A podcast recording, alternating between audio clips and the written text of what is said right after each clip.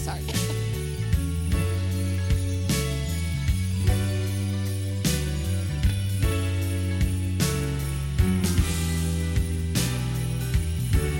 It is that kind of Christmas morning here, I guess. There we go. Well, good morning. Um, um, all right. So, good morning again. Good morning, uh, family, guests, friends. Good morning online, whether you're watching locally or around the world. So glad you're here. Um, I have the privilege this morning, I'm going to kind of tilt this like this, of kind of wrapping up our uh, Christmas series. Um, we have been spending three weeks kind of in, in Luke 2, um, verses 8 through 15, where the angels come to the shepherds, and specifically verse 10 and 11. Um, so, actually, before we get too far on, let's just go ahead and read that. It'll be up on the screen here.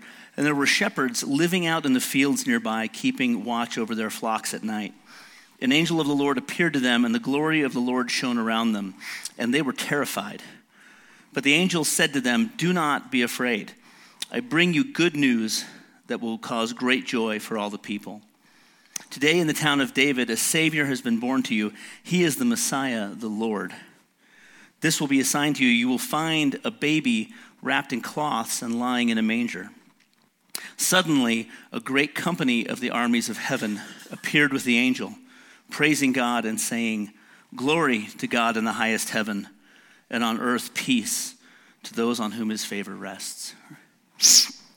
So, two weeks ago, Bob talked about uh, the glad tidings and great joy and why this message uh, from the angels should get us excited. Right? Last week, Gabe told us how this message is for all people um, and how really we're effectively kind of the delivery service for this gift. Right? And um, that if we don't take that gift to those around us, they may never have a chance to receive it. So this week, I have the privilege to talk to you about. Um, they left me the dregs of the message. Um, today, a Savior is born to us. He is Christ the Lord. So, yeah, um, yeah. Um, no, I get this this great privilege to talk to you about about this part. So, um, what a powerful statement! Today, in the town of David, a Savior has been born. He is the Messiah, the Lord. So think back to Christmases over your life. Think back to a Christmas maybe, or even, even a birthday, sometime in your life when you received a gift that was so unexpected, so extravagant, so perfectly what you wanted or needed, um, that it took you back for a second, right? On Wednesday, I kind of asked, I asked that question, let people respond, and Zach said, the first time I got an Xbox. And I was like, okay, that's great. um, whatever it was, right, that gift that just kind of made you just kind of stop and stare and think, is this really, is this really for me? Right, the kind of gift that just makes thankfulness just kind of well up in you, right? Maybe even to tears. So just remember how that how that felt, right? How that valuable gift made you feel valuable, um, and what that meant, what, the, what it means to get a gift like that. Um, so here are, the, here are the shepherds, right, hearing this message. Um, and what were they thinking? You know, it's easy to think, I think we see representations like it's easy to think that, you know, we, we see the awe and then we fall over and you can see almost the moment where the angel says, don't be afraid. And they look up and they see all this and they hear the message and then you just go, oh my gosh, then they just rush off to town. And, and I think, you know, I'm not sure that's how it went right? You know, I feel like after they got over the initial fear of what was going on, listening to the angel, these were shepherds, right? They were just out there. This had to be just a, a mind blowing event. Um, and, you know, I'm not sure they really understood from the law and the prophets and all this what, they, what the angel even meant when they sent us, you know, a Savior is born. He's the Messiah, the Lord. You know, I think they, I kind of picture it kind of going like this, where he's like, I bring you great, glad tidings, or great tidings of, of joy. And they're like, okay, you know, for all the people. They're like, okay, that's good, okay. You know, in the town of David today, okay, okay, we like David. David's good. We like David. Is born to you, okay, all right, a Savior. He is the Messiah, of the Lord. Huh. saw that going differently in my head. You know, um, you know, glad tidings of great joy. I'm a shepherd. Maybe some more money, maybe vacation, right? Maybe some more sheep. I know. How about the end of the Roman occupation? That would be great. But why is Savior? What is this? Why is Savior Messiah the Lord? We hear this story all the time, but why, when we think about it, did God choose to introduce himself that way? Right? He could have said all kinds of things, right? The, the multitude of the heavenly armies shows up. And I, I always take a little, as a side note, I always take a little a little bit of I don't know what you want to call it with those things. Never once in, the, in Scripture do we see angels appearing in, up in the air. They're always standing with us, and so we see them like this. But they were like this angel showed up, and then they were surrounded. Like, what is going on? Right? They show up, and this is how God chooses to announce His coming to earth. And what He says is, a Savior is born. Right? He could have said this is the very, the very Son of God in the flesh has come, right? The King of the universe is here. The Creator God, right? The teacher of all mankind, the husband of Israel, right? He doesn't even choose to use Messiah the Lord as the focus. It's like a tagline A Savior is born to you. He's Messiah the Lord. Right? Why is this how God chooses to announce himself in the most ultimate moment in history? And I wonder if we've ever asked ourselves that question why is a Savior a gift? Why do I or we need a Savior? Right? Maybe we think the same thing. Instead, a little more money, vacation, less stress in my life, those things would be gifts, right? But a Savior, this is a, a favorite mug of mine. I got it from a therapy office. Um, if you can't read it, it says, I'm fine, but the rest of you need therapy. Um, and I wonder, you know, on any given day, if if we're honest, if we wouldn't kind of say that same thing. I'm I'm fine. The rest you need a savior, right? Um,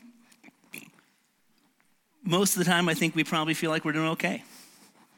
Our society clearly tells us we're doing just fine, however we want to be. But when we look in the mirror, right, in the quiet of the night, what does our heart tell us? Do we wonder if it'll all be okay?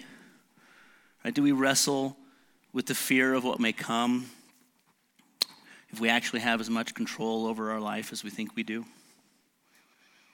A single phone call this afternoon could upend you know, any one of our lives. Right? For all the tolerance that our society talks about, we live in a culture overshadowed by fear and rage. Listen to this quote Our earth is degenerate in these last days. There are signs that the world is speedily coming to an end. Bribery and corruption are common. Children no longer obey their parents. Every man wants to write a book, and the end of the world is evidently approaching why the, everyone wanting to write a book is the end of the world. I don't understand that, but um, right, it sounds very contemporary. But even though the origin of that quote is not entirely clear, it is by most accounts attributed to either an Assyrian or Egyptian author about 2800 BC. So, um, we live in a world of chaos. we have always lived in a world of chaos. We live in a world that was stolen long ago by an enemy. And we live under the banner of that enemy. In the letter of First John, the Apostle John says it plainly. In verse 19, he says, We know that we are of God and that the whole world is under the power of the evil one. See, we're born into a world ruled by the author of chaos, who wants nothing more than to drag us down and destroy us. We all feel that pull right in our soul that there's something missing. We're surrounded by lies that tell us to go a thousand different directions looking for the one thing that'll fill us up or make us whole. Right? If we're honest, at some point, we all find ourselves saying, Can somebody just save me from this? Deep down, I think that we know we need a Savior. Okay, question. How many of you are looking forward to seeing your relatives and extended family this holiday season? Oh, well, that's a lot more than I expected. That's good. Okay, you guys have good, congratulations, all right? Um, a lot of us, right, would say that the relationships of our families and our extended family right, are the most stressful part of the holidays. Right? We're almost forced into these situations where the expectations are high of how we're supposed to get along and how we're supposed to act, and right, we got to make the situation memorable and, and picture perfect. And darn it, we're all going to have a good. Oh no, no. Um, Right, in 2018, there was actually a survey done, and a full 88% of Americans said that the, the holiday season is a time of high or extremely high stress for them. Right? An, an interesting report for a season that's supposed to be about rest and joy. Uh, but on a different level, I wonder if we don't treat our relationship with God the same way sometimes. Like an expectant relative that you know, expects us to put on a show, to look good, to keep up appearances, and to not disappoint him. Right? If that's true, how many of us would label that a gift? Right? Not me. See, the fact is that the Savior that was announced that night is as much of a gift today as he was then. Let me show you from Scripture, though, really how difficult it is to actually receive this gift, okay? lean in on this. This is where it gets pretty complicated. I'm going to go over here and say. So this is Joel 2:32. And everyone who calls on the name of the Lord will be saved. Okay. Are we good with that? Okay. Could you follow along on that one? All right. That's some complex stuff. Let's go again. Here's Romans 10, Romans 10 9. If you confess with your mouth Jesus is Lord and believe in your heart that God raised him from the dead, you will be saved. Okay. We're, we're on par here. We good? Because we're tracking? Right? This is not complex. Right? God did not set this out to be a difficult thing. This is a gift. Right? The kind of gift that you open and you just go, is this for me? Like, do I get, do I get this? I didn't, without any doing anything? I wasn't even that good this year, right? And what happens when we're saved? Right? We can talk about what we're saved from, but what are we actually saved to? Right? John 1:12 says, "But to all who did receive him, those who believed in his name, he gave the right to become children of God." Children of God. Right? Paul drives this home with the contrast of these two in Romans 6:23. For the wages of sin is death, but the gift of God is eternal life in Christ Jesus our Lord. Right? This is the gift. We get the free gift of God to be rescued out from under the banner of our enemy and held in the arms of a God that made us. To be restored to the greatest and most fulfilling relationship we could ever experience. But we often overcomplicate our relationship with God, don't we? We put so much on God that He never asks of us. We put obligation and expectation on our relationship that weighs down the joy of that gift. Friends, we have, He, he has given us everything we need to enjoy that gift fully. Centuries ago, King David wrote this in Psalm 16:11. You will make known to me the way of life. In your presence is fullness of joy. Your right, in your right hand there are pleasures forever. Right? There is nothing like knowing God. The passage from Joel, actually, where he says, Everyone who calls on the name of the Lord will be saved, is also the passage where God promises, I will pour out my spirit on all people right? He didn't just come and save us and go away. Like he gave us his spirit to be with us to every day, to communicate with us. As we run around the world grabbing at this and that and hoping to find happiness, everything we want is actually found right here in this amazing, otherworldly gift of a restored relationship with God. The gift that was announced by all of heaven's armies. Right, did you catch that in the original passage? Right, we see heavenly host in scripture we think oh heavenly host a bunch of angels with wings and pretty the heavenly host that phrase means the armies of heaven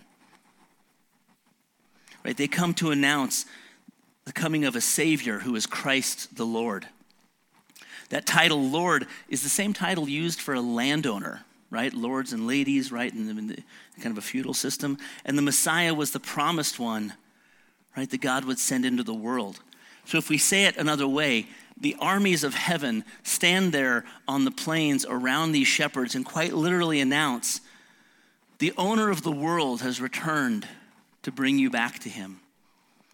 God has kept his promise to rescue you from the chaos. The Creator himself has made a way to rescue mankind, and mankind will experience his salvation for them we are being saved from the clutches of the enemy of our souls who has held us from birth, and we are being saved to the God that made us. And that's it. That is the gift of Christmas. We get Jesus. Right? We're not saved to a life of expectation and religious duty. Right? But like Romans 8 1 says, there is no judgment left for those who belong to Jesus Christ, for the Spirit of life in Jesus Christ has set you free. If you've never accepted this gift, this is the perfect time to do it. And if you're one of those who sit here and we've, you've known this gift for a long time, it's, it's understanding, it's familiar, right? Let this season be a time to revisit that. Revisit that freedom you have in a fresh and new way. And just remember how free we are. And again, like Gabe said last week, we are the messengers of the gift. We're the delivery service that God uses to get this gift into the hands of people that still so desperately need a Savior. Maybe this year, when someone asks you what you got for Christmas, you can say, The best gift I got was Jesus. What'd you get? All right, let's pray. Father, thank you so much. Thank you that, that you came to announce yourself as a Savior. That the primary, the primary identification you gave yourself was not to hail yourself and your power and your might, but was to make known that you wanted us back and you made the way to do it. We glorify you and we love you. May this season when we celebrate this be a time of newness, uh, of joy for the great, uh, the, the, the great gifts you give us. In Jesus, amen. All right. All right, we're going to celebrate communion now. Um, if you're new here to Discover, we will have two couples up here with wine and bread. Um, we do have a self serve station in the back with juice and bread and gluten free crackers as well. Um, you're welcome to come up. If you, uh, if you know Jesus as your Savior, if, if that gift is for you, please come up and you don't have to be a member here to celebrate communion to discover. If you are a part of the family of God, you're welcome to celebrate with communion with us. So thank you. We're going to let the worship team continue. Have a great day.